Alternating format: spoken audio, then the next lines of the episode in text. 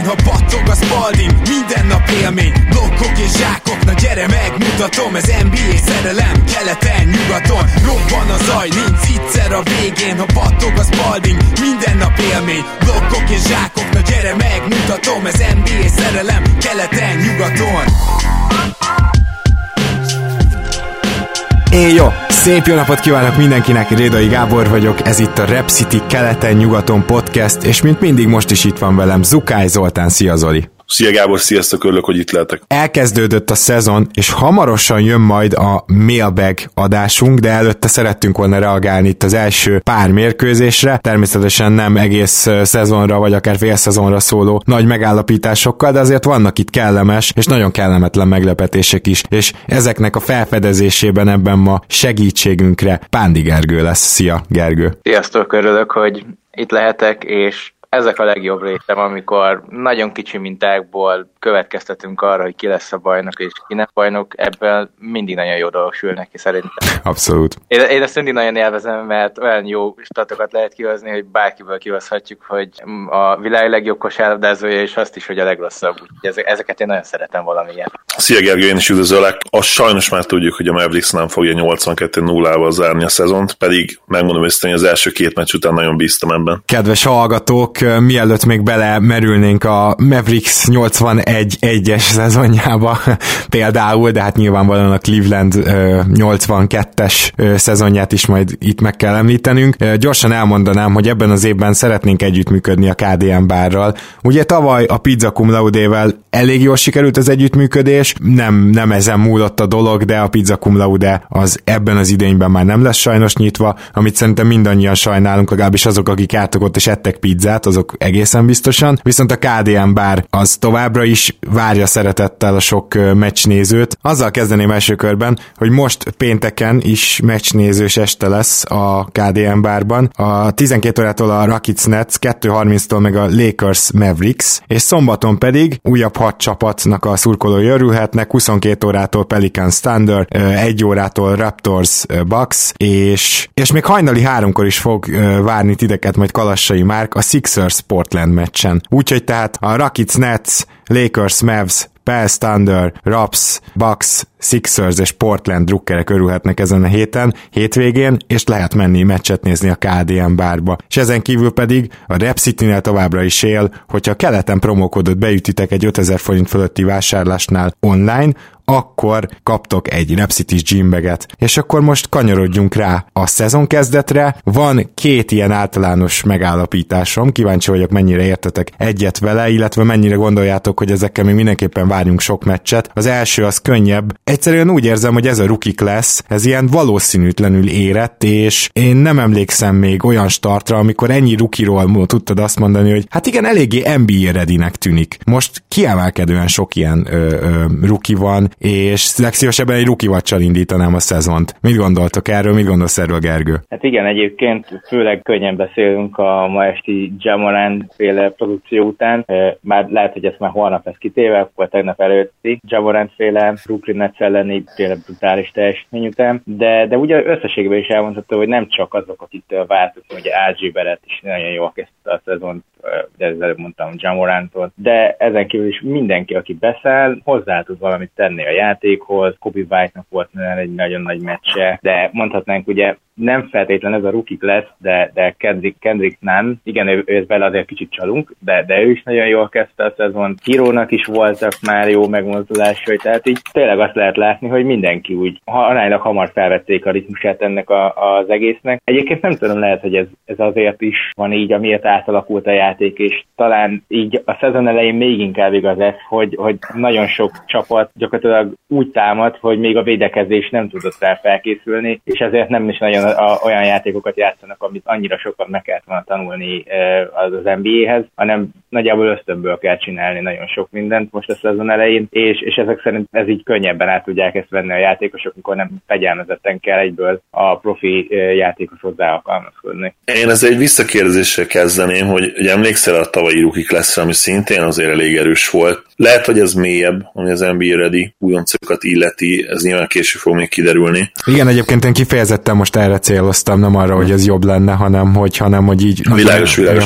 Azért tavaly is volt, nem kell más említeni, mint egy Jalen Brunson a második körbe, aki, akit hihetetlenül jól játszott szerintem már tavaly is, nyilván nem a, feltétlenül a szezon legelején, ugye inkább az országszünet után. Az biztos, hogy, hogy jó néhány olyan újonc van, akik hát űrstatokkal kezdtek, de de itt nyilván meg kell említenünk azt is, hogy, hogy sample size, és, és itt lezárni ezt a részét is a beszélgetésnek, mert, mert várni kell egyszerűen még jó pár hetet, mire bármilyen komoly következtetés megmerünk hozni. Nyilván az érzéseinkről, meg a benyomásainkról lehet beszélni, meg érdemes is, meg ezért is nézzük a játékot, mert, mert ilyen érzéseket hoznak ki belőlünk ezek a srácok, meg ugye az élmenők, a szupersztárok is természetesen. Igen, és akkor én reagálnék is itt a saját kérdésemre.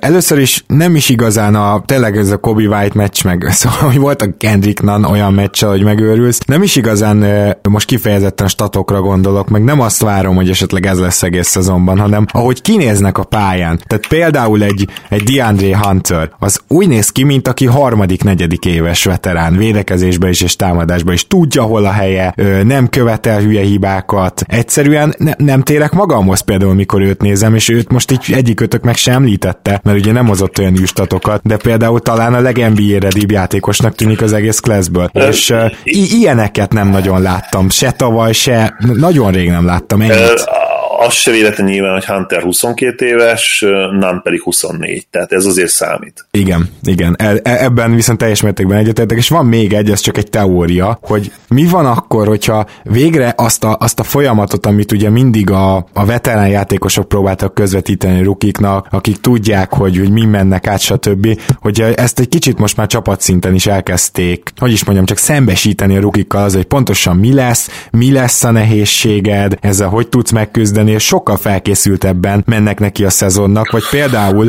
ugye a játékban is szerintem ez is kifejezetten erős lehet, hogyha, hogyha jobban rájöttek az NBA csapatok arra, hogy mi az, amit a rukik rohadtul nehezen tudnak például a pick and roll védekezésekben, és lehet, hogy egyszerűen jobban felkészítik rá őket most az elmúlt években már, és annak is látjuk most az eredményét. Igen, tehát lehet ez is, hogy jobban felkészülnek. Én egy kicsit úgy érzem egyébként pont, hogy talán inkább a másik végletet. Nem, nincsen ugye preseason, már most már ez a második vagy harmadik év, hogy nincs preseason.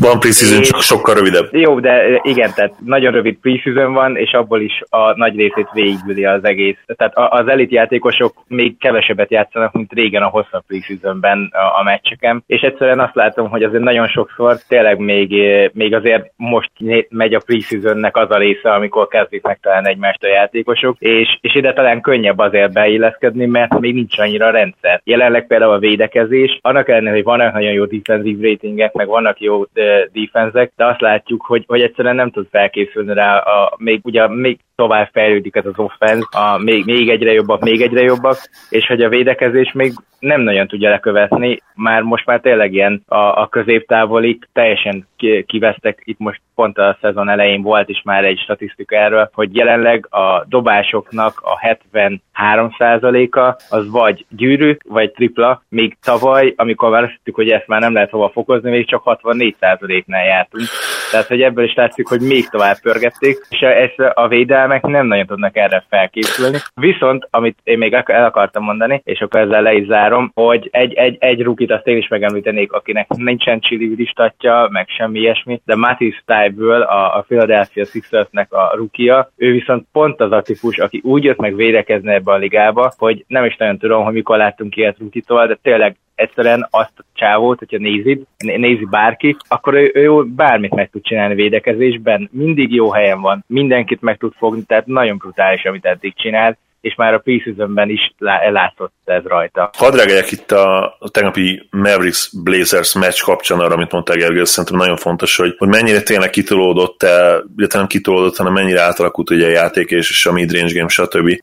Tegnapi mérkőzésen a, a Trailblazers, a Portland rengeteg-rengeteg midrange dobást eleresztett, és a mezőnyből 51,7, tehát majdnem 52%-kal dobtak, triplázni is rohadt jól tripláztak, 41%-kal gyakorlatilag, és 26-szor odaálltak a bűnt büntető vonalra. És úgy tudták a Mavericks-et két ponttal megverni, hogy a Mavericks 39%-kal dobott a mezőnyből, 26%-kal tripla vonalon túlról, és úgy lett ez egy két pontos meccs. Miért lett ez ennyire szoros meccs? Mert én azt gondolom, hogy a Mavericks játékstílusa is, tegnapi játékstílusa legalábbis megmutatta, hogy, hogy egyszerűen ez a hatékonyabb támadójáték, amit ők csináltak. Tehát Rahedli büntetőt kiharcoltak, 41-szer álltak oda a vonalra, 50 triplát vállaltak rá, és gyakorlatilag a midrange game, mint olyan teljesen hiányzott. Tehát vagy támadták a gyűrűt, vagy pick and roll, pick and popból nyilván könnyű kosarakat, vagy a gyűrű közelében, vagy a tripla vonalon túlról próbáltak meg létrehozni, és azt kell egy gyakorlatilag a verséghez, hogy teljesen kihűljön a csapat a második félidőre. Ez is nagyon érdekes lesz számomra, hogy amikor legalábbis ilyen kicsi szempőszázat ennyire egyértelműen látszik az, hogy mi, mi az az út, ami tényleg működik ma, melyik csapat lesz az, amelyik megpróbál szembe menni ezzel. Hát mondjuk van, van egy-két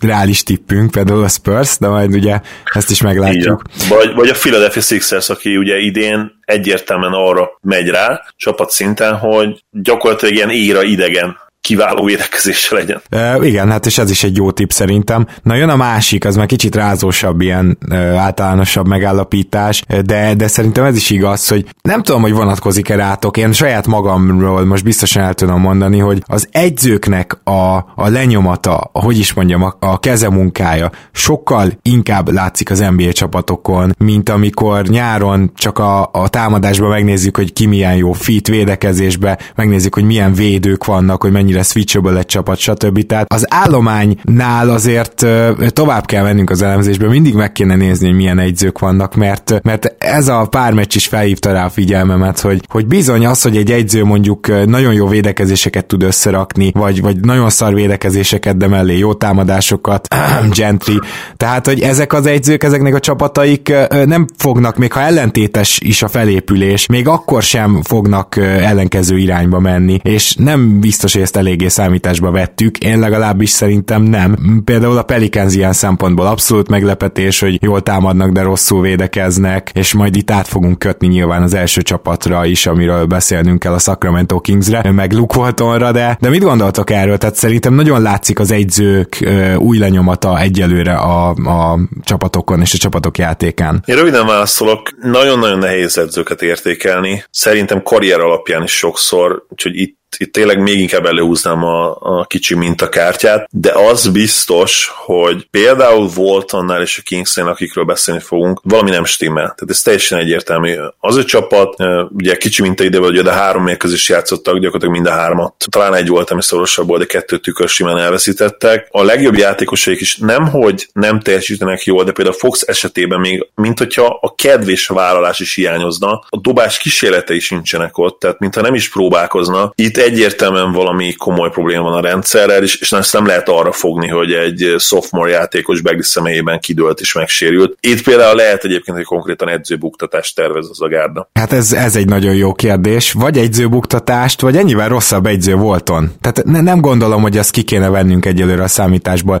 Tehát, és pont erre akartam kiukadni. Hogy, hogy ha megnézed például az Orlando Clifford alatt, ugyanazt a Clifford játékot játsza, kicsit gyorsabban, persze hát azzal a csapattal csak rohanni lehet, szóval egy kicsit rohannak, de azért nem az van, hogy az NBA leggyorsabb csapata, mint ami simán lehetne az az Orlando Magic, hanem ugyanúgy nem szednek támadó pattanót, viszont nem adják el a labdát, hátra rendeződnek időben, ugye nem tudod őket lerohanni, tehát hiába az, hogy hiperatletikus csapatod van, de ott, ott van az az egyző, aki évek óta ugyanezt tolja, és most is ezt tolja, és megint jó védekező csapat, rosszul támadó csapat, és ö, Clifford például az összes csapatán így ö, ö, lerí róla, hogy egy Clifford csapatot látunk, tehát hogy vannak ilyenek, és akkor itt átkötnék tényleg már a Kingsre én is. Tehát Jörger ugye egy kiváló védekező egyző, aki nem igazán tudott támadást összerakni, és az volt a nagy újítás tavaly, hogy ő belátta azt, hogy oké, okay, én össze fogom tudni rakni a védekezést, de akkor szerezünk labdát, és abból fussunk, mert ennek a csapatnak futnia kell. És a Sacramento futott is, de mint az állat,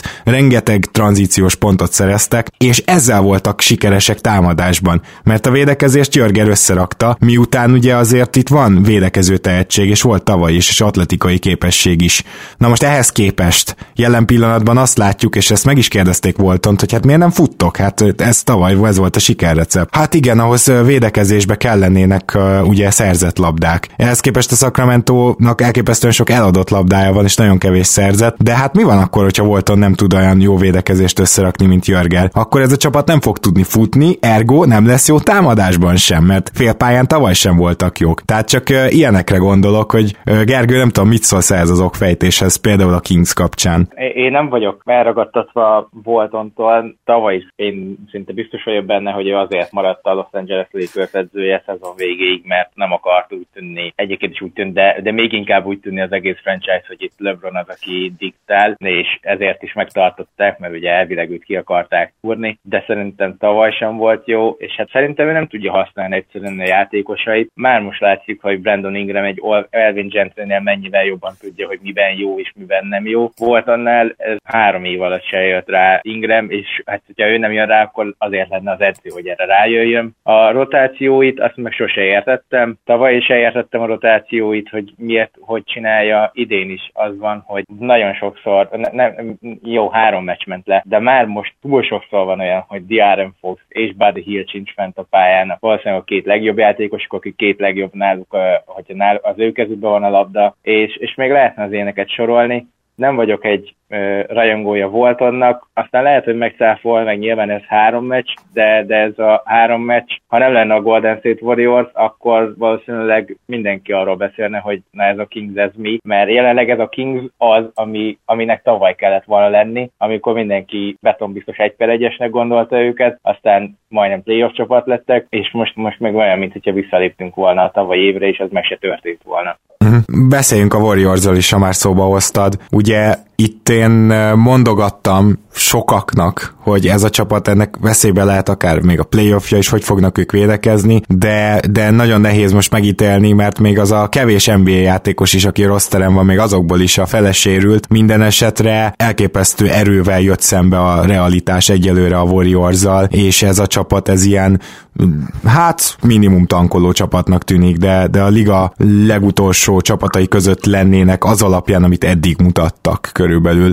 Zoli itt most kérlek kezdte. Neked mennyire volt meglepetés? Ugye azért te bizakodóbb voltál velük, de te se tippeltél ö, olyan magas, te se tippelted őket olyan magasságokba. Ö, mit gondolsz, hogy most így megváltoztatnád például a 46 győzelmes tippedet? Valószínűleg igen, nyilván most már 0-3-mal kezdtek, tehát azért az kicsi minta, hogyha mondjuk jóslatokat akarunk, de, de nyilván egy, egy győzelemveresség tipnél komoly tényező. Nyilván amikor pár mérkőzéses különbségekről beszélünk, egy olyan tipnél, például egy over ahol vagy, vagy átrállod, vagy nem, ez a 0-3, ez nyilván egy komoly segítség Monko lenne már ugye igen. egy tipp előtt, úgyhogy valószínűleg igen, persze levinném. Meg nem is maga a 0-3 ténye a durva, nem? 0-2 egyébként még lehet, hogy megelőlegeztem nekik egy, egy újabb verességet. De, de nem is a 0-2 ténye a durva, hanem az, hogy a védekezésben gyakorlatilag uh, ilyen all-time, tehát ilyen, ilyen történelmi mélységekben vannak jelenleg. Ez így van. Nyilván a Clippers az nem, nem feltétlenül olyan ellenfél, aki ellen játszani akarsz. Ugye játszottak még a, a lakers talán? Az Oklahoma City-vel. Ja, bocsánat, igen, most volt az Oklahoma City, igen. És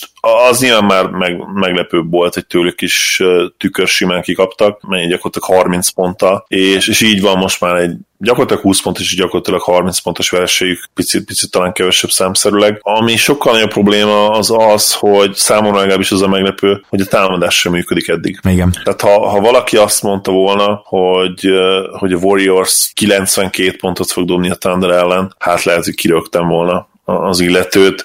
Ebben az NBA-ben úgy, hogy azért ott van egy Steph Curry a pályán, ez, ez szinte számomra lehetetlennek tűnt volna, de, de úgy látszik, hogy, hogy van még lejjebb és, és hát ez, ez az Oklahoma City elleni mérkőzés ez tényleg totálisan reménytelen volt, hiszen hát gyakorlatilag mínusz 40 környékén voltak. Talán többször is volt mínusz 40-nél nagyobb különbség a mérkőzésen. Igen, ugye... sőt, még a harmadik negyedben azt hiszem már ez megtörtént. Igen, igen, tehát ez, ez olyan mértékű beatdown, ahol, ahol nyilván már olyan dolgokra is kell gondolnod, hogy, hogy itt a csapat chemistry a csapat kollektív mentalitása sem feltétlenül működik, és környilatkozat is jár enged következtetni, aki a legelső mérkőzés után, amit elveszítettek ugye a Clippers, tehát egy meccs ment le a szezonból, és azt mondja, hogy, hogy ez a blowout vereség, ez nem egy one-off, tehát ez, ez nem egy olyan vereség, amit mi szépen most elfelejtünk, és, és minden rendben van, és menjünk tovább, hanem gyakorlatilag ő már mondta előre, hogy, hogy itt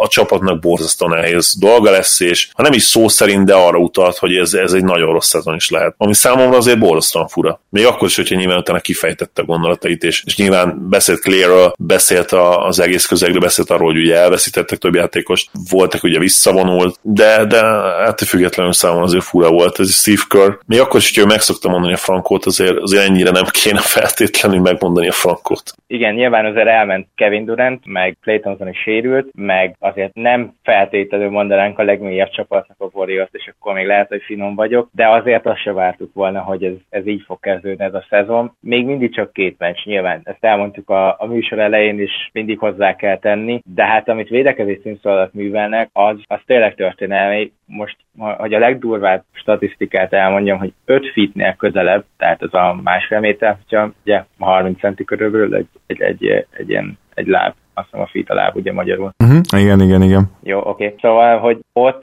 jelenleg 83%-kal tüzelnek az ellenfelek, és, és hát ez egy bő 15%-kal erősebb, mint a második Sacramento-é, akik szintén eléggé el vannak szakadva a többiektől. Szóval ez azért megmutatja azt, hogy jelenleg van egy Draymond Greenjük bent, és, és akkor a többiek meg gyakorlatilag nem NBA játékosok, hanem majdnem, hogyha a nézőtérről behoznak valakit, akkor ők is tudnak játszani. Ugye Looney kiesett, ő lehetett volna az, aki megoldja mondjuk ezt a center posztot. Visszajön majd Willi Colistein, nem a védekezéséről híres szerintem Willi sem, úgyhogy nem néz ez ki jól, és hát azt sem néz ki jól, hogy D'Angelo Russell tavaly volt egy nagyon szép szezonja, ment a szerződésért, meg a kontraktért. Nem is mondanám, hogy nagyon jó szezonja volt, nagyon jó fél szezonja volt, és nem úgy néz ki, mint aki itt most nagyon ki fogja élni magát, meg aki meg fogja mutatni, hogy őt milyen fából faragták, és nyilván hát amivel tudnak bízni az az, hogy azért köré se fog mindig 20%-kal triplázni, tehát Nyilván ez azért meg fog változni, de, de körülbelül ebbe tudnak csak kapaszkodni, hogy, hogy körri az körri. És, és ennyi, hát igen. Más de... nagyon pozitívum nincs.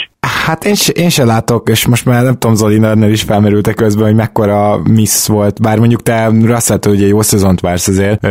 Én, én sajnálom, hogy a One Hit Wonder díjunk, az egyik új díjunkra nem jelöltem D'Angelo, de akkor most beszéljünk egy kicsit szerintem biztató csapatkezdésekről is, mert a Miami Heat az minden tekintetben nagyon biztató, és Butler még nem lépett pályára. Nem tudom, Zoli, mennyire figyelgetted a Miami meccseit, de hát itt nagyon úgy tűnik, hogy ez a csapat akármennyi rookie, meg, meg tényleg fiatalt is játszat, ez a csapat már megint egy Spolster rendszerrel sikeres lehet ebben a szezonban, de legalábbis ez biztos, hogy nagyon meggyőzőek voltak a, a kezdésnél. Bucks elleni meccsüket, ezt láttam, mindent megtettek, hogy elveszítsék, tényleg minden, tehát röhelyes volt a rendes játékidő vége, meg utána hosszabbítás is. Ha 12 büntetőt nem hagytak ki, akkor egyet se, amivel így lezáratták volna a meccset, aztán nagy nehezen végül sikerült, annak a Dragisnak is, aki előtte kettőből kettőt hagyott ki egyébként, és Igen.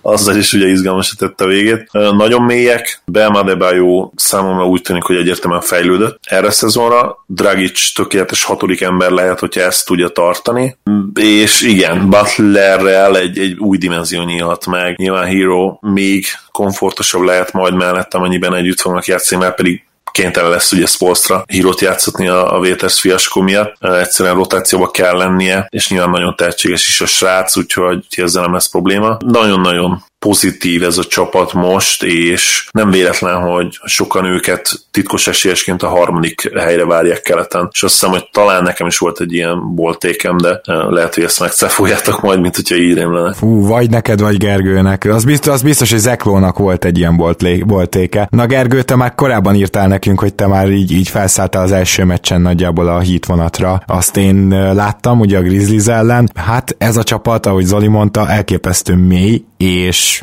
mit gondolsz, hogy, hogy ez a mélység, vagy, vagy Spolstra, vagy, vagy minek köszönhető ez a jó rajt, mert onnan is meg lehet közelíteni, hogy azok a csapatok, akik két rukit, két gyakorlatilag rukit kezdetnek, azok általában nem így szoktak rajtolni. Igen, e, egyébként a tipp az enyém volt, úgyhogy bocs Zoli, de ezt el kell vegyem tőled, de lehet, hogy a végén te fogsz ennek örülni. Én nagyon, nagyon szeretem ezt a, ezt a Miami Heat-et. Kicsit tovább is mentem chatben, de, de azért azt nem mondom el, mert még a végén beidézgetnék, meg visszahallanám magamtól.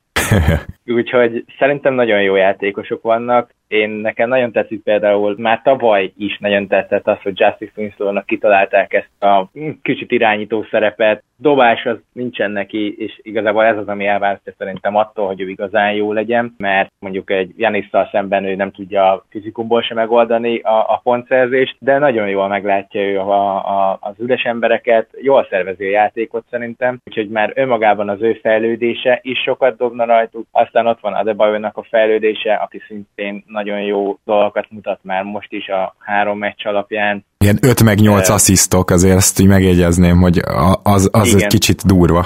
Igen, aztán Kendrick Nunn ő így jött a semmiből, Golden State-ben éppen azon gondolkoznak, hogy ezt egy srácot egy évig itt nevelgettük, aztán most meg itt sírunk, hogy nincsen játékosunk, ő meg éppen 23 pontot átlog az első három meccsen, és akkor hát még jön vissza Jimmy Butler, az a Jimmy Butler, aki egy megosztó személyiség, de azt nem lehet tőle elvenni, hogy aztán ő védekezésben és támadásban is tud emelni ezen a játékon még, úgyhogy szerintem, ha nem is a csillagoség a határ, a playoffban is okozhatnak meglepetést, és akkor csak elmondom, hogy, hogy, hogy mi volt az én háttékem így írásban, mert hát vállaljam már be. Én nekem az volt a háttékem, hogyha nem a Philadelphia-val kerülnek össze a másik körben, akkor szerintem elmehetnek a főcsoportdöntőig, csak a Philadelphia ellen mondanám azt jelen tudásom szerint, hogy egyértelműen esélytelenek. Na végre egy igazán zúzós overreaction két-három meccs után, köszönjük szépen Gergő, ez, ezért van ez az adás.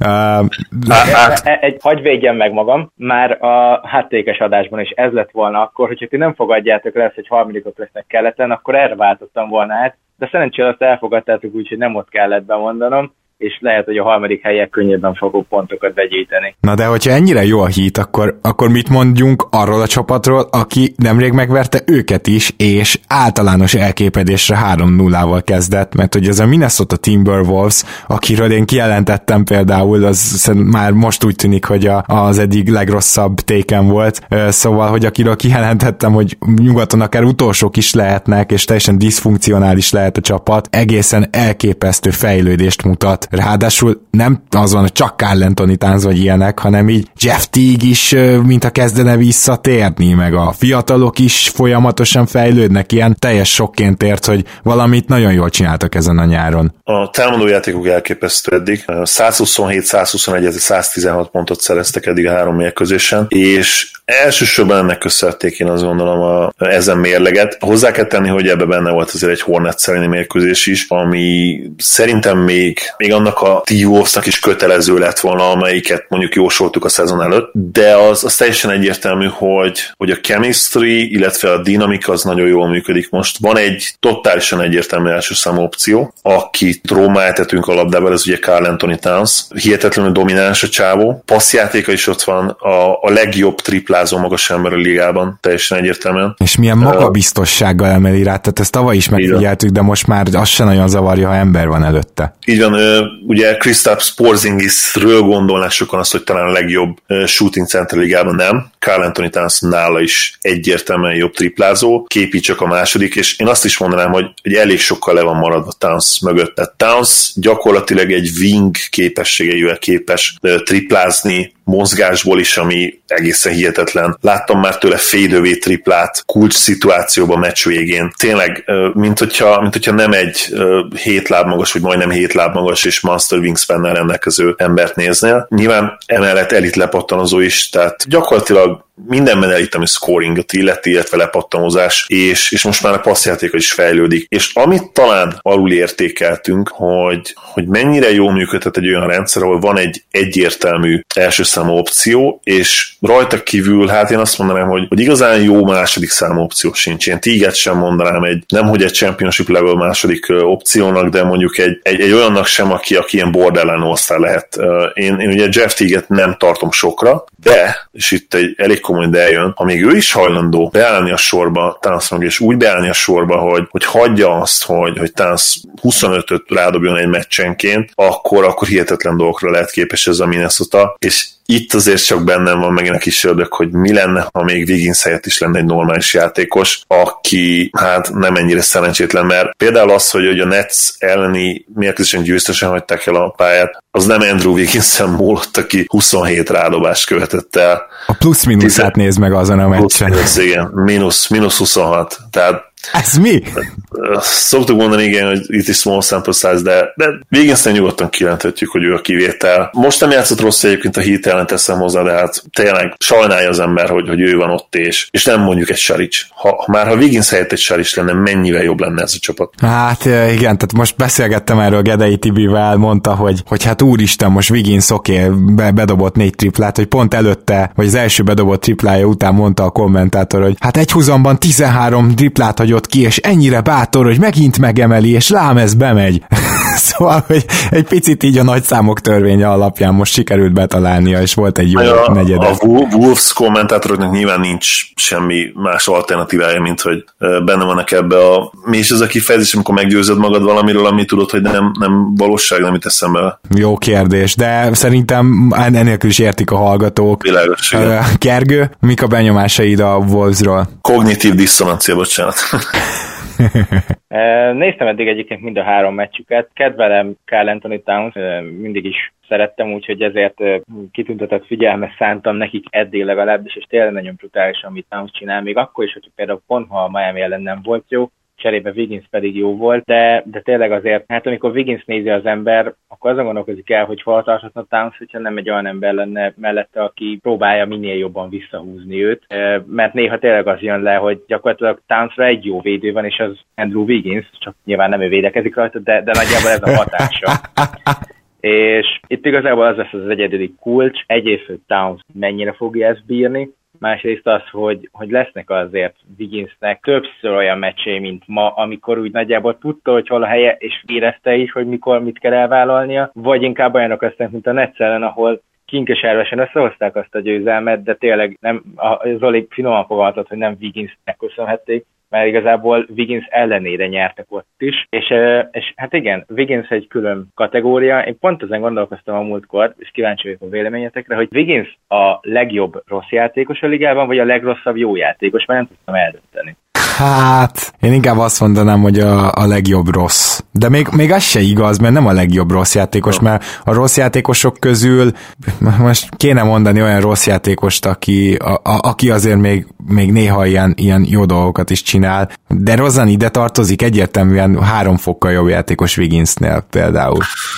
Wiggins az a játékos, aki, akinek már évekkel ezelőtt, akitől már évekkel ezelőtt el kellett volna venni a jogot, hogy, hogy megpróbáljon jó játékos lenni. Talán így lehetne legjobban összefoglalni. Nem hiszem, hogy sok másik piacon, sok másik csapatban folytathatta volna ezt évekig, amit csinál. Kicsit az olyan, hogy, hogy már mindenki tudja azt, hogy, hogy ez, egy, ez egy olyan történet, ami nem fog működni, és, és valamiért neki hagyják, hogy ő ez a high usage játékos legyen. Hát erre Ahelyett, nem kevés milliónyi indokuk van, tehát hogy gyanítom, gyanítom, hogy de elég egyértelmű. Én értem, de most ha mitől lesz jobb? Attól nem kell kifizetni a fizetését, ha évekkel ezelőtt picsárugták volna, és azt mondták volna neki, hogy figyelj, ez egy nem fog működni, tehát te nem lesz a high usage játékos, nem vagy képzett, a kosárlabda iq egyszerűen nem elég magas hozzá. Azt várjuk el tőled, hogy használd a hihetetlen atletikusságodat, dögölj meg védekezésben a pályán, és lepattanóz, és csak is kizárólag üres triplákat vállaljál el, fastbreaknél loholj, mint egy, nem tudom, nyúl, és, és tedd oda magad minden mérkőzésen. Tehát ezt nem lehet elmondani egy Andrew Wigginsnek, és nem lenne jobb a Minnesota, ha ő egy ilyen játék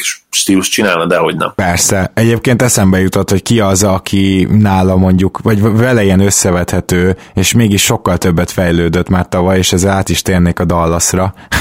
szóval Tim Hardaway Jr. volt teljesen hasonló játékos, és például ő nála már a tavalyi évben is láttam a fejlődést, képes volt visszavenni is, képes volt ugye a packórer szerepbe azért valamennyire időnként tündökölni, és hát neki sem veri az egeket azért a true shooting százaléka, de például ő nála azt látom, hogy, hogy a, ahogy Andrew Wigginsnek kellett volna úgymond működnie, vagy fejlődnie, na ő azért átmegy azon a fejlődésen, és védekezésbe is egyértelműen jobban oda teszi magát, mint ahogy a Dallas, hát azért összességében nem mondhatom, hogy lenyűgözően védekezik, de, de lenyűgözően támad, mert, mert azért az eddigi meccsek alapján itt a Dallas nagyon elkapta a szezon rajtot, nem tudom ti, hogy vagytok vele. Én nagyon röviden fogok most a Mavericksről beszélni, amit, amit érdemes kiemelni. Luka úgy tűnik, hogy, hogy fejlődött, mint játékos, ez nagyon-nagyon pozitív. KP fizikailag elképesztően jó formában van, és, és a triplát is nagyon jól dobja. A preseason ellentétben, ami szintén nagyon pozitív. Ami még egyértelműen is kell emelni, hogy bár nyilvánvalóan inkonzisztens még a csapat, amikor összerakunk egy olyan negyedet, hogy, hogy a pálya mindkét oldalán működünk, akkor egy nagyon jó csapatot is tudtunk dominálni eddig a, a Blazers személyében, Viszont a másik oldalon, ami aggasztó, az a, a kiegészítő embereknek a, a floor spacingje dobása, illetve az, hogy nincsen túl sok túvé játékosunk, és emiatt is szerintem lesznek olyan időszakok, amikor nagyon jól tudunk dominálni, és, és tényleg a pály mindkét oldalán remekül néz ki a csapat, de mindig lesznek olyan játékosok a pályán, akiket úgymond az, el, az ellenfél tud használni a, a szó mi szempontunkból rossz értelmében, és az számomra egyértelmű, hogy playoffra lehet esélyünk, nyilván a következő két hónapban fog az eldőlni, illetve majd a, januári, vagy januári és februári nem emlékszem pontosan, de, de brutálisan kemény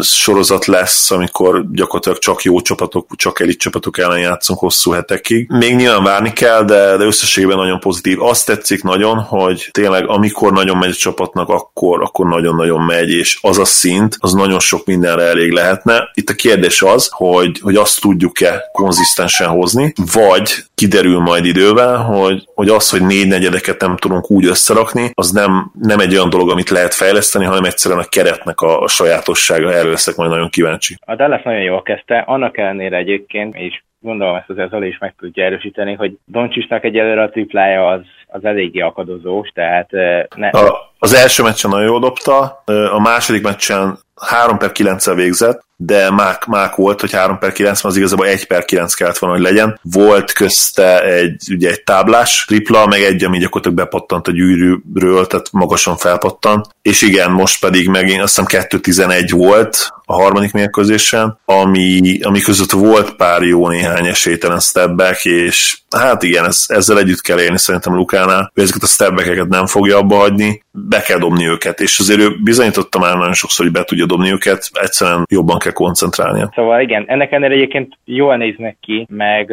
jó, jó is volt eddig ez a három meccs, viszont talán, hogyha playoff esélyes csapatokat nézünk, akkor talán a Golden State után, ha még azért azért playoff esélyesnek nézzük, talán a Dallas az, amelyik a legvékonyabb így nyugaton, és ez lehet az, ami ugye nekik a problémájuk lehet, hogy, hogy a két fiatal, hogyha valamelyikőjüknek nem megy, egyelőre azért elég jól kezdték a szezon, de ha valamelyiküknek nem megy, már lehet, hogy az is elég, hogy csak ő egy közepes meccset hoz le, mert egyszerűen én nem látom ebben a keretben, hogy ki az, aki fel tudna lépni, kiegészíteni őket, és, és ugye pláne azért, mert amit mondta Zoli is, hogy még csak azt se lehet elmondani, hogyha támadásban nem is tudnának fellépni, hogy mondjuk védekezésben akkor úgy oda teszek magukat, hogy aztán azzal segítik ki őket, hogy most egy olyan védekezést csinálnak, hogy eh, elég az is, hogy mondjuk csak az egyik őjüknek megy. Úgyhogy ez lehet ugye az egész Dallasnak a baja ezt tudtuk eddig is, de az első három meccs is azért inkább az bizonyította be, hogy, hogy vékonyka ez a csapat. De Doncsisnak ugye tényleg határ csillagos ég, szerintem ő a legjobb Harden imitátor, akit valaha látni fogunk, mert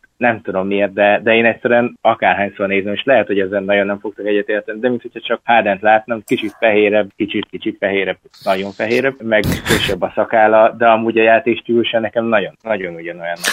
Én teljesen egyetértek. Igen, tehát uh, itt azért Harden egy hiperhatékony uh, támadó fegyver lett, és szerintem Doncsics lehet, hogy nem is, de nem, nem tudom, hogy akarja valamennyire másolni, de Doncsics biztos vagyok benne, hogy lehetőleg hatékonyabb akar lenni a játék stílusából, tehát uh, nem hiszem, hogy nem nem tudatos, és minden csak ösztönből jön nála, hanem biztos vagyok benne, hogy tudatosan is fordul ilyen eszközökhöz. De ha már erről beszélünk, szerintetek lehetséges, és most itt én is hozzászólnék egy, egy, egy, egy percig ez a dologhoz, szerintetek lehetséges az, hogy a Hawks idén tud majd védekezni? Nyilván nem világverő ellenfelek ellen, de kettő núra állnak, és hát ilyen világverő, hát azért nyilván az Orlando egy jó csapat, csak az Orlando meg nem jó támadó csapat, csak, csak védekezésben jó. Szóval még nem találkoztak feltétlenül ilyen elsőprő offenszel. Ennek ellenére azért, amit eddig védekezésben látunk a Hawks-tól, és ugye tudjuk, hogy náluk a támadás jó lesz, főleg, hogy Trey Young, akiről már így Zoli és én is korábban beszéltünk, hogy, hogy elképesztő egyelőre, és le a kalappal, meg emellett ez egy nagyon jó támadó csapat lehet. Szóval a védekezés az, amit az Atlantánál figyelni kell. Az, hogy ők mondjuk playoffért esélyesek-e vagy nem, az pontosan ezen az egy dolgon múlik, a csapat védekezésen. És szerintem eddig kifejezetten jól néznek ki, nagyban köszönhetően annak, hogy Cam Reddish és főleg Hunter nagyon simán beillett abba a wing védekezésbe, amiben most már sokkal több csere van, sokkal alkalmazkodóbb tud lenni ez a csapat így ezekkel a, a magas atletikus wingekkel, és úgy látom, hogy az egyző, Lloyd Pierce, ez pedig nagyon bátran használja, és meri is használni. Most tényleg röviden fogok válaszolni. Ahhoz elég jók lehetnek védekezésben, hogy a vélhetően top 10-es támadó játékuk elég legyen keleten a playoffhoz. Uh-huh. Ez, ezen fog múlni. Ha olyan 15 16 helyre behozzák a védekezést, vagy akár még olyan 18 hely környékére, akkor keleten már egy top 10-es támadójátékkal, liga szinten top 10-es támadójátékkal szerintem bejuthatnak ott a hát 7 8 hely környékén. Sőt, hát akkor még feljebb is. Tehát, ha ők 10, mondjuk 9 támadásba és 15 védekezésbe, az keleten az már inkább ilyen 6 hely vagy 5 Valószínűleg szoros meccsek fogják eldönteni, mert ez azért azt jelenteni, hogy, hogy a point differential, ugye a pont különbségek azért elég, elég szorosak, és ott azért nem lenne mindegy, hogy, hogy az egyébként magas var, variancia hova esik éppen, mennyire van szerencséjük, ugye a szerencsefaktor nagyon fontos a szoros mérkőzéseknél. Triangról még egy két szót, egy két mondatot inkább elképesztő a pali. Támadásban gyakorlatilag minden tud, a floater az nekem egy külön, tényleg egy külön uh, látványosság, még azt mondom, hogy tripla triplájánál is érdekesebb, meg, meg különlegesebb. Nem emlékszem ennyire puha floaterre senkitől. Tehát gyakorlatilag a labdának esélye nincsen kijönni a, a nagy részénél, ezeknél a floatereknél annyira finoman föl tudja tenni, hogy hihetetlen. Nem tudom, emlékszel Luke Ridnornak a, a floaterére, ő, ő az egyetlen NBA lead volt, de nekem ahhoz hasonlít. Igen, Rid, Ridnorra emlékszem, hogy nem floaterre is. Nyilván Young sokkal jobb játékos, de valóban ez, ez, a, ez a része, ez eléggé, a játékának ez a része elég hasonló. Na Gergő, te is felsz szállsz velünk szépen az Atlanta vonatra? Bár azért már te is időnként jegyet váltottál tavaly is. Alapítótak vagyok szerintem. Akkor jó. Igen, eh, nagyon szerettem, hogy a Triang is ott van azon nem kevés játékos között, akit nagyon szeretek. Nagyon brutális, amit csinál egyébként idén. A védekezéssel kapcsolatban azért engem nem fog megnyugtatni az, hogy a Detroit Véle Rose kivételével, hát Kenard nem tudom mennyire gárd, nem gárd, de hogy volt hol bújtatni Trae Orlandóban szintén volt hol bújtatni, mert oké, okay, hogy Michael Full atletikusabb, de azért nem hiszem, hogy például, hogyha őre rá, ráállított Trae akkor az a nagy bajod lehet, nem fogja azért ledobni a csillagokat az égről Michael Fultz még továbbra sem. Úgyhogy ez egy ilyen szinten szerencsés ö, első két meccs volt, hogy úgy lehetett bújtatni Triangot védekezésben, hogy konkrétan még akart, látszott, hogy akart egyébként erről az látszik, meg ugye az is látszik, hogy erősebb, de egyáltalán nem kellett a magát, még csak ahhoz sem, hogy, hogy jól el tudjon bújni, és ezért tudta azt támadásban hozni, amit tényleg lélezetelállító e, egyelőre, de azért amikor majd tényleg elitgárdok jönnek, akkor, azért, akkor majd lesz azért még baj, mert nyilván nem, nem lesz ő sose jó védő, és mivel ő nem lesz sose jó védő, John Collinsnak a blokkjai ide, John Collinsnak a blokkjai oda, azért én nem hiszem, hogy egy triangle össze lehet hozni egy olyan védekezést, amire csettint az ember, de, de hogyha 20 belül vannak, szerintem már jó, és, és benne lehet akár. Igen, igen, igen, én is így gondolom. Igazából Zoli is ugye gyakorlatilag erre jutott a végén, meg azt szeretném még megemlíteni, hogy ha már jó védő, DeAndre Bembry rohadt jól védekezik idén, óriásit lépett szerintem ebben előre, ugye neki azért az atletikus képességei mindig is megvoltak ehhez, és, és nekem nagyon tetszik egyelőre például ő is a padról, mert akár ha, ha csak védekezésbe hozzátesz, akár hogy most már ezeket a turnovereit le tudta szorítani. Ez neki olyan faktor volt, ami miatt pályára se tudott kerülni az NBA-ben, mert ő hiába a hármas méretű, mindig is inkább irányító volt, és most úgy le tudta szorítani, hogy, hogy én azt gondolom, hogy egy rendkívül hasznos ember lesz a pályán, akit lehet, hogy a Hawks sajnálni fog, hogy nem hosszabbított meg kevés pénzért, majd meglátjuk aztán, hogy jövőre ki és milyen szerződést ad neki, de, de ő is nagyon pozitív csalódás. És akkor kettő csapat van még, amikről mindenképpen szeretném, hogy beszéljünk. A, nem, nem lesz nagy meglepetés egyik se, ugye, de kezdjük a suns és aztán még majd mind a kettőtöknek megadnám a lehetőséget, hogy dobjatok be egy-egy érdekességet, de a, a Suns óriási ö, hangzavart csapott úgymond a, a sajtóban a kezdésével. Most nem is a kettő-egy a, a lényeg, hanem hogy ez a Suns ez teljes mértékben MB, kompetens NBA csapatnak tűnik védekezéssel, ami ez ugye gyakorlatilag nincs közük évek óta, olyan támadójátékkal, amiben nem adogatják el állandóan a labdát, van értelme, és feltehetjük szerintem onnan a kérdést, hogy az, hogy egy géligás irányítód van, vagy konkrét NBA szintű irányítód, az számít ennyit, vagy egy- egyáltalán az, hogy 8 darab NBA játékos tudsz rotálni? Több dolog összessége. Nyilván Ricky jelenléte nagyon fontos, és olyan mérkőzéseken is fontos, ahol ugye nem megy neki feltétlenül a dobás, és egyensúly, egyensúly a kezdőbe. Az ő kezdőjük nekem nagyon-nagyon tetszik. Nyilván Aitonról egy kicsit beszélnünk kell majd. Hihetetlen, hogy, hogy amikor a Sunsnak végre lehet, hogy jönne egy jó szezon, akkor ilyen történik. De, de a, a Rubio, uh, Ubré, uh, Aiton, Saric kezdő Bookerre természetesen. Ez az, ez ötös szerintem egy nagyon-nagyon kiegyensúlyozott line-up. Amikor Aiton visszatér, majd abszolút azt várom, hogy, hogy ők, ők fussanak ki a pályára. Saric egy nagyon-nagyon jó csapat védekező játékos, egyéni védőként nem jó, ezt ugye tudjuk róla. Post védőként még igen, de ugye ő besegíti és dobásbukkolás az gyakorlatilag teljesen kimarad a repertoár, illetve atletikus emberek meg tudják őt verni. Ebben tud neki segíteni Ubré Junior, aki nagyon-nagyon alulértéket free játékos ma most szerintem a ligában az egyik legjobb, hogyha csak erre a két kategóriára, illetve erre a játékos típusra koncentrálunk. Baines nagyon-nagyon hasznos, róla is beszélnünk kell, tehát az, hogy, hogy aiton ilyen szinten tudja valaki egyből pótolni, az hihetetlen. És bizony, még, még az általad nagyon kedvelt Javon Carter is beszélnünk kell, aki hát szintén egy olyan játékos, aki nem volt elérhető a Suns számára az elmúlt években, és nem tudtak pályára küldeni egy ilyen, ilyen csávót. Most azt, azt felejtsük el, hogy Kamenszkitól nyilván nem fognak ilyen 18-8-6-os meccsek jönni, 6 asszisztal, meg, meg ilyen force spacing. De ha ezek a srácok egyébként hogy hozzák magukat többségében, és nyilván Aiton kell majd, hogy visszajöjjön, ha nem is a playoff, mert én azt mondom, hogy azért az nyilván arról akkor érdemes beszélni, ha mondjuk 10-5-tel, vagy, vagy mondjuk 20-14-jel kezd a szánsz, vagy valami ilyesmi. Uh-huh. Playoff nem is, de egyértelműen jelentős fejlődés lesz. Még így is, hogy Aiton vagy 25, vagy ki tudja, csökkentik-e mérkőzésre kiszállt. Ez nekem annyira komplett elemzés volt, hogy nagyon nem is tudnék mit hozzárakni. Gergő, van-e bármi gondolatod? Csak Rubio-ra fognék már csak azért sem lehet, hogy a Clippers Rubio nélkül verték meg, úgyhogy Javon Carter volt a kezdőjük. Hogy mire lehet ezt fogni? Hát Monty Williamsre talán. Azért úgy tűnik, hogy, hogy úgy összeszedte ezt a csapatot,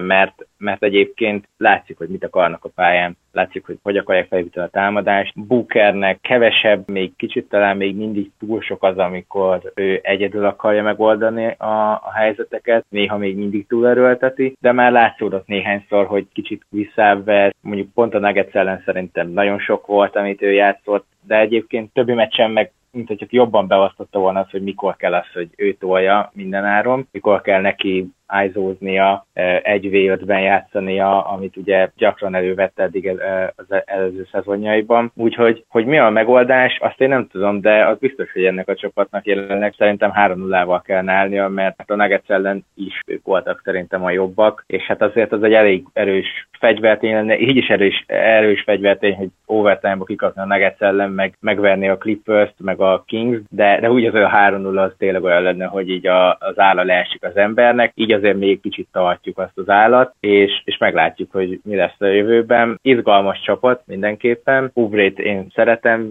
ugye ahogy Zoli is mondta, tényleg idén is megmutatja, hogy, hogy a Washington óriási üzletet kötött azzal, és őt elengedte a semmiért. Ugye egy Arizát kaptak érte, akit engedtek most nyáron. Bookerben ott a potenciál, bármi kijöjjön belőle, Aitonnak meg hát nem tudom, tehát azért valójában őszintén az NBA-ben, aki dopinggal lebukik, az azért valamit nagyon tud. Tehát, hogy nem, nem éppen az a liga, amelyik a vadának minden egyes szabályát pontosan betartja, és, és akkor még lehet finomak vagyunk. Joaquim Noának sikerült ez, legutoljára most Aiton csatlakozott, azért reméljük, hogy nem az lesz a visszatérés után, mint Noával volt. Hát egyrészt ezt reméljük, másrészt pedig azért erről beszéljünk, tehát ez vízhajtó, egy olyan típusú vízhajtó, amit azért használnak, mert ez elmaszkírozhatja a korábbi dopingvédséget, és nem is tudjuk akkor pont pontosan, hogy mit akart ez elmaszkírozni, de nem arról van szó, hogy nem, nem, mit tudom én, a vesélyét kellett kezelni, vagy szóval semmi ilyesmi. Ez, ez az eltiltás, ez nem véletlen. Ennek ellenére a játékosok szakszervezete azért gyorsan elmondta, hogy majd, hát, hogy nem tudta szerencsétlen, hogy mit, hogy hogy jutott be ez az anyag,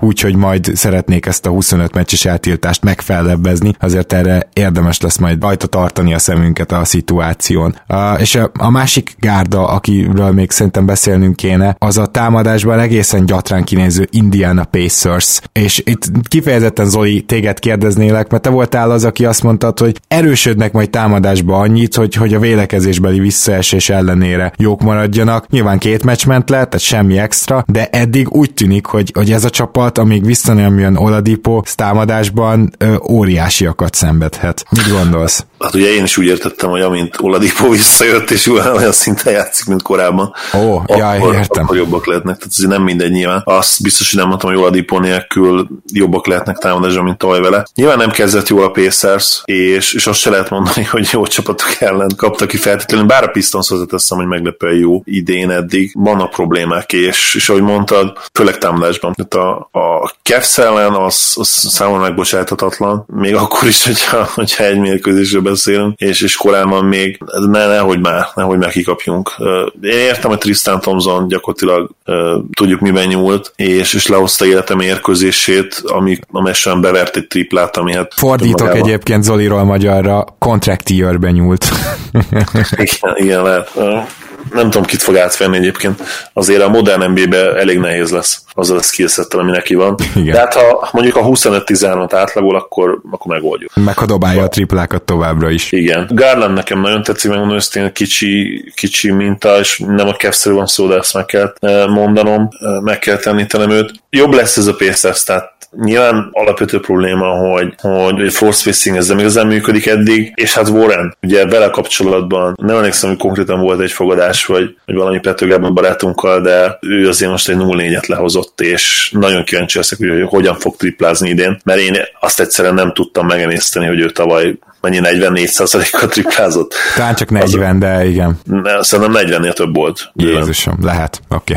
Okay. több volt 40-nél, mindjárt megnézem. Hogyha nem tud olyan mértékű kiegyensúlyozottságot mutatni ő, megnéztem most egyébként 43%-kal triplázott. Idén eddig 0%-kal.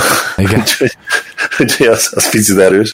Ha, ha nem jön elég offenzettől a csapattól, és így nyilván Szabonisztól kell, nyilván Warrentől kell több. Én azt mondom, hogy Turnertől is kell több, tehát 11 pontot ő nem. 40 perc alatt 11 pont az nagyon kevés tőle. Brogdon volt az egyedüli pozitívum a Cavs elleni mérkőzésen gyakorlatilag, és, és plusz-minuszban is ez kijött. Egyszerűen jobban kell játszani ezeknek a srácoknak, és még az is lehet, hogy Bitadzét is meg kell próbálni esetleg egy, egy nagyobb szerepben, mondjuk egy 20 percre valahogy pályára küldeni. Ő egyébként egy, egy hihetetlenül tehetséges támadójátékos. Ez nem egy rossz tipp, és nincs is kizárva, hogy hamarosan látjuk. Hogyha esetleg az Indiánához már nem akarsz Gergő hozzászólni, akkor lehet, hogy a Cavs részhez szeretnél?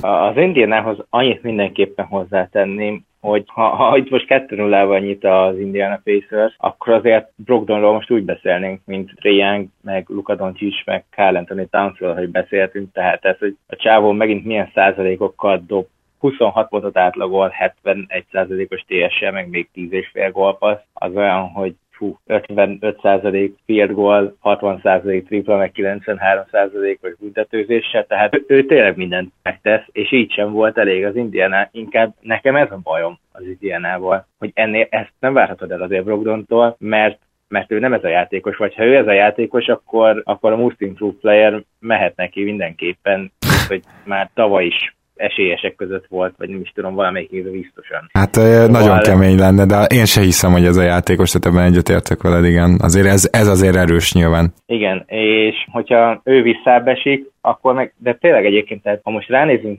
róstatokban az Indiánára, akkor Miles Turnernek is van 18 pontja 55%-os triplával, Sabonishoz 20 pontot, tehát hogy így, ha, ha most megnézed az Indiánát, akkor azt nézed, hogy aha igen, ezt váltam, hát mindenki hozza, amit tud, biztos 2-0-val állnak, a Detroitot, a Cleveland-et így meg kell verni. Aztán pont, hogy nem, mert ugye 0-2-vel állnak, és, és ez az, ami szerintem nagyon rosszul néz ki, hogy, hogy nem mondanád azt, hogy itt mindenki alul teljesített, sőt, még tökéletesen megugorják, amit elválsz, és így állnak 0-2-vel, úgyhogy nagyon jó sorsolásuk volt az első két meccsen. Oké, okay, és mit szólunk a Cavshez, amelyik egyelőre így jól védekezik, ami a, a hát valahol az egyik legnagyobb meglepetése volt az első hétnek, azt kell, hogy mondjam.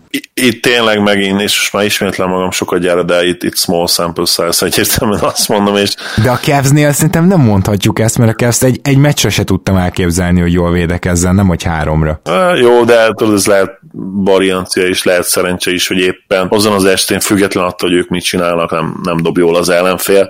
A védekezés az kicsit valahol ilyen mindig attól is függ, hogy mennyire dob jól az ellenfél, és, és azért az is árazza be alapvetően. Sokszor egyébként tévesen teszem hozzá. Tehát valószínűleg itt azt kéne nézni, hogy olyan statokat például, hogy egy adott csapatnak, adott csapat dobásának hány százaléka volt úgy, hogy nem nagyon volt közel hozzá védő. Minőségi a... dobóhelyzetek kialakítása már készülnek az ilyen statok. Meg nyilván nagyobb, mint a kell. Az biztos, hogy az meglepő, hogy egy-egy állnak, és az is, hogy kompetitívek eddig. Arra leszek kíváncsi, hogy, hogy Kevin Love-ot megpróbálják elcserélni, mert ő kijelentette, hogy szeretne maradni Clevelandbe, de hát mi a francnak maradna, meg a csapatnak milyen franc szüksége van rá, és ő talán még egyébként pont az a szerződés, amit el lehetne cserélni, tehát ő nem egy John Wall vagy egy Chris Paul kategória szerintem. Gergő, mit szólsz eddig a első, második kedvenc csapatod rajtjához? Egyébként meglepő volt. A, az Indiana Pacers mindenképpen meglepő volt szerintem mindenkinek, de már az Orlando ellen se voltak annyira rosszak, pedig ott például Kevin Love kifejezetten rosszul játszott. Hogyha ott mm, látnak egy valamivel értelmesebb meccse van, mert, mert azért oké, okay, hogy jó védekező csapat az Orlando, de azért hogyha az előbb elmondtuk, hogy Másternát nem 11 pontot várunk, akkor elmondhatjuk, hogy Láptól sem annyit várunk, majdnem 40 perc alatt. Eddig mind a két meccs bizakodásra adok ott a Cleveland szurkolóknak. Tristan Thompson anyagi helyzetének is ugye nagyon sokat tesz hozzá ez a két meccs egyelőre, és, és tényleg, tehát jól, jól mutattak eddig, de azért e, nem tudom, tehát annyira úgy álltam hozzá az idei Cleveland szezonhoz, hogy itt az egy per egy a, a célkitűzés, hogy, hogy nem tudok két meccs alapján ezen változtatni még egy kicsit sem. Colin Sexton jól néz ki, jobban, mint tavaly ele, év elején, még akkor is, hogyha egyébként a mezőny százalékai nem a legjobbak, főleg 2%-a az, ami, ami gyenge, és e, ez, ez ugye ez tavaly is neki gyengébb volt, mert mondjuk egy Triangle szemben, akinél pont azt nem beszéltük, hogy milyen floater game van Sextonnak ez a gyengéje, de triplázni továbbra is elit szinten tud, úgyhogy csak meg fogja találni a ketteseit is. Garland Garland Zoli dicsérte, hogy őszinte legyek, engem, engem egy két meccs alapján azért nem nagyon vett le a lábamról Garlandnak a játéka. A, dobó a dobása nagyon szép, igen, az nagyon szép, és ezt főleg elértettem. Ilyen szép dobó mozdulattal nagyon komoly potenciál van benne, mint shooter, ami hát a mai ligában nyilván a leges legfontosabb skill. Igen, viszont ami például nálam már egy, tudom, hogy mondjam, negatívum, hogy azért 60 perc alatt a nulla büntető kísérlet, az, azért a mai ligában nem igazán állja meg a helyét, és, és ez például egyből egy olyan dolog, ami nekem szem, szembeötlő volt, hogy ha elindul, akkor sem nagyon akarja ezt a kontaktot megkockáztatni. Ez lehet azért, mert ugye vég sérült volt a tavalyi szezonban, sőt még a preseasonban is, és félti magát, de így két meccs alapján ez az, ami így nekem így a legszembeötlőbb volt, hogy mindig azt éreztem, hogy ez a srác, mint hogyha félne, bement. Van-e esetleg bármelyikötöknek még olyan első benyomása valakiről, vagy valamelyik csapatról, amiről nem beszéltünk még, de mindenképpen beszélni kéne, mert én így ezeket a csapatokat hoztam nagyjából, nem tudom, hogy nálatok van-e még, akit mindenképpen említsünk meg. Zoli? Morantot meg nem néztem az éjjeli meccse, de láttam az összefoglalót, hihetetlen atléta, és nem is elsősorban arra gondolok, hogy kiúrik a teremből, és ő a leggyorsabb a világon, hanem, hanem nagyon szépen mozog, nagyon ergonomikusan nálam, ugye ez mindig fontosabb kérdés. CJ McCallum hihetetlen, tehát ahogy ő metodikusan kivégzi az ellenfeleit a midrange, meg, meg a tripla kombinációval, na ő aztán rádobja a midrange, de hát nem bánjuk, ugye, az, az egészen elképesztő. Annyira nehéz belőni őt, hogy ő mennyire jó játékos. Ugye az idei, azt hiszem az ESPN őt a top 20-ba rakta, és, és ki voltunk akadva, de hát a fene se tudja. Egy, ilyen mérkőzés után, ahol kivégzi a csapatomat, Lilárd is nyilván hozzátette a magáit, de, de McCallum volt a fő letéteményes ennek a győzelemnek. Én akár hajlanik arra is, hogy, hogy elfogadjam, és, és hogy, hogy azt mondjam, hogy oké. Okay. A Lakers érdekes még, nekem ők nagyon felemásak, még legalább kell egy két-három hét, hogy egyáltalán ötletem legyen arról, hogy ők mennyire lehetnek jók idén az alapszakaszban. Ha a playoffig eljutnak, ott szerintem nyilván nagyon veszélyesek, nagyon jó csapat lehetnének. A, a clippers én annyira nem voltam elájúva, mint, mint a legtöbben az alapszakasz első két meccs alapján sem. Ugye most már van egy vereségük, amit hát nem kalkuláltak bele. Sokan már a külföldi fórumokon ilyen, ilyen 73 győzelemről írtak, azért az szerintem kicsit erős, Igen. De, de ha azt hozzáveszik, hogy nincsen még Paul George, na akkor viszont lehet, hogy már el kell kezdeni megijedni egy kicsit, aztán meglátjuk majd a következő hetekben, hogy, hogy, hogy ez mennyire fog ténylegesen realizálódni, főleg miután visszajött George. A Nuggets 3-0-val áll, de picit azért még felemás. A Sanszeren, hogy Gergő mondta, tényleg gyengén játszottak. Most jön majd egy Nuggets Mavs, úgyhogy ott nagyon kíváncsian fogom figyelni a mindkét csapatot több szempontból is. Gergő, neked van még egy-két ilyen jegyzeted, amiben maradt? Hát van egyébként pár dolog, ami, ami kedvencem, és ez így a mai meccsen esett le nekem, hogy, és nem tudom mennyire láttátok a mai Lakers meccset, hogy Dwight Howard NBA játékosnak néz ki három vagy négy év után először. Hogyha végre úgy használják, hogy nem azt akarják, hogy ő az orlandós Dwight Howardot lássuk, akkor még lehet használni. Legalábbis így három meccs után ezt mindenképp meg lehet állapítani. Gyakorlatilag támadó játékban egyetlen egy dolog történik vele, a dunker spotban, ugye ott a palánk alatt valamelyik oldalon, általában ugye a dunker spotban azt hiszem gyenge oldalon állnak, de ha nem, akkor majd Gedei TV kijavít. Szóval, hogy valamelyik oldalon benne átsorog, aztán belép zsákolni, hogyha sikerül kihúzni a védelmet. De, de erre tökéletesen használható, már nem annyira atletikus, mint régen, de még lepattan, hogy mindig tud támadókat le tudja szedni. Küzd, és a védekezése is egyébként egész jól néz ki, úgyhogy ő, ő nekem az egyik ilyen három meccs az egyik ilyen kellemes csalódás, főleg azért, mert én nem vártam tőle sokat, és akkor meg egy kicsit egy kis Lakers hazabeszélés, nem is Lakers hazabeszélés, hanem LeBron James, mert hogy az, hogy 15-17 büntetőből 15-öt bedobott, az nálam a, a, a, az, az elképzelhetetlen kategória, ez az egyetlen része volt a játékának, amit én mindig is nagyon ideges voltam, és így ez a 17-ből 15, ez már egy egész szépen kinéző darabszám is. Ha megnézitek majd, akkor idénre összerakott egy free throw rutint, neki sose volt, mindig változtatta, mindig máshogy állt bele a büntetőibe, és idén van egy nagyon merev, egyik kicsit hülyén is néz ki, hogyha szerintem majd megnézitek ezután, egy kicsit bepucsít, aztán úgy dobja el, de egyelőre nagyon eredményesnek tűnik, és akkor akikről még én akartam beszélni, egyáltalán nem ejtettünk róluk szót, az az, hogy a Houston Rockets úgy áll egy egyel és állhatna 2 0 egy szintén azért elég erős sorsolással, hogy hát Harden, Harden olyan hideg, hogy, hogy konkrétan szerintem Alaszkában, vagy én nem tudom, hogy mi, mit hozzak fel, hát ez az ember 42 rádobásból sikerült neki 10 értékesítenie, és így állhatnának 2 0 2 per 24 tripla, vagy 26, valami ilyesmi, ugye? 3, 3 per 26. 3 per 26. Igen, tehát mi van akkor, hogyha Harden ezeket elkezdi bedobni, már pedig jól tudjuk, hogy elkezdi hamarosan bedobni, és azt is, hogy be is mehetnek ezek. Tehát, e, ja, igen, ez, ez érdekes, hogy Houston nem fel sem merült, úgyhogy ezért elnézést is kérek, mert ilyen szempontból valóban e, érdekes és extra. A másik pedig az, hogy igazából Westbrooknak, hát legalább az egyik meccse kifejezetten jó volt, és úgy látszik, hogy a Houston Westbrookkal képes lesz egy kicsit futni, tehát tényleg az a plusz e, elem, amit gondoltunk, hogy esetleg beletehet a Houston játékába Westbrook érkezése. Én azt látom. Én, én azt gondolom, hogy, hogy ez még, még kell egy kicsit csiszolni, alakítani, és egymás mellett még mindig nem néznek ki tökéletesen, de, de azért Westbrookkal a futás egy kicsit megérkezett Houstonba. Szóval igen, a Houstonnan én nekem kifejezetten tetszett, tetszik az, és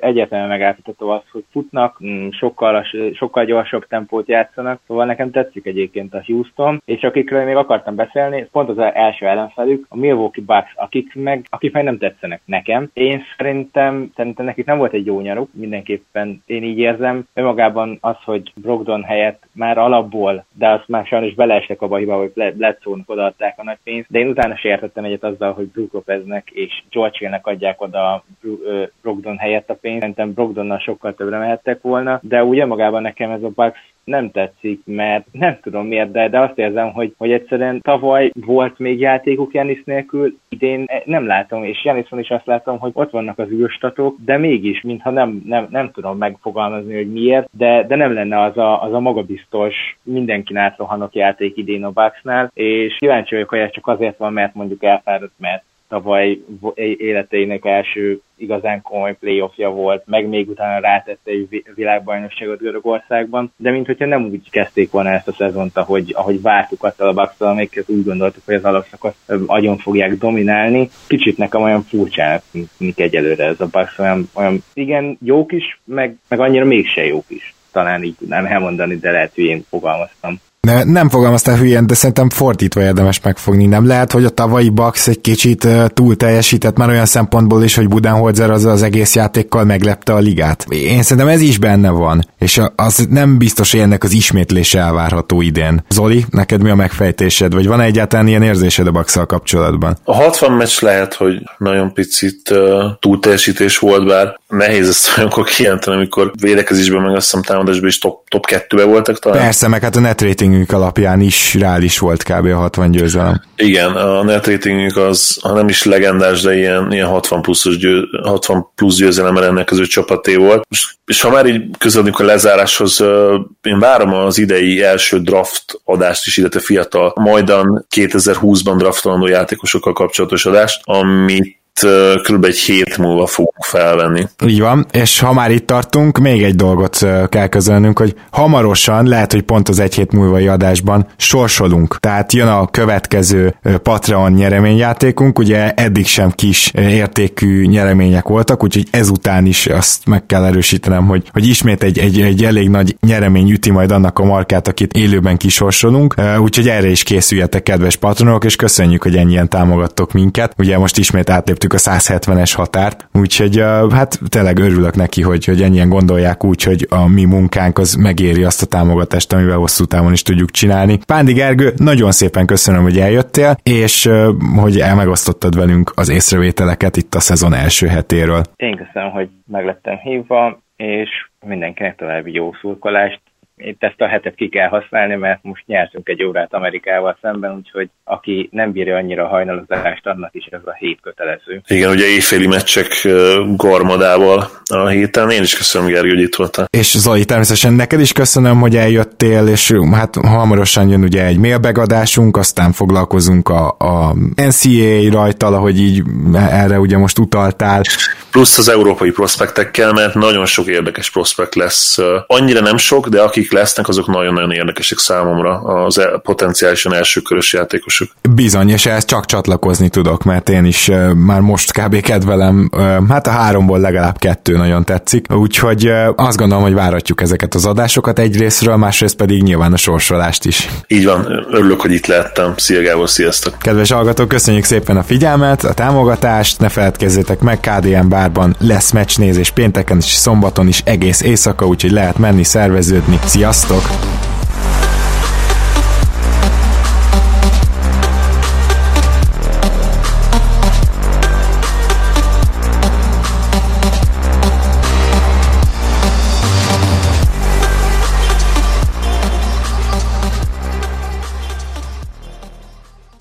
Ha más podcastekre is kíváncsi vagy, hallgassd meg a Béton műsor ajánlóját.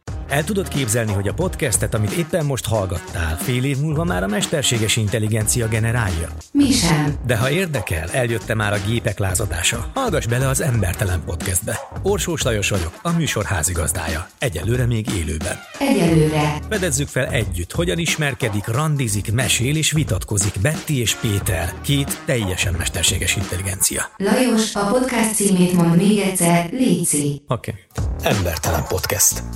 Ez a műsor a Béton közösség tagja.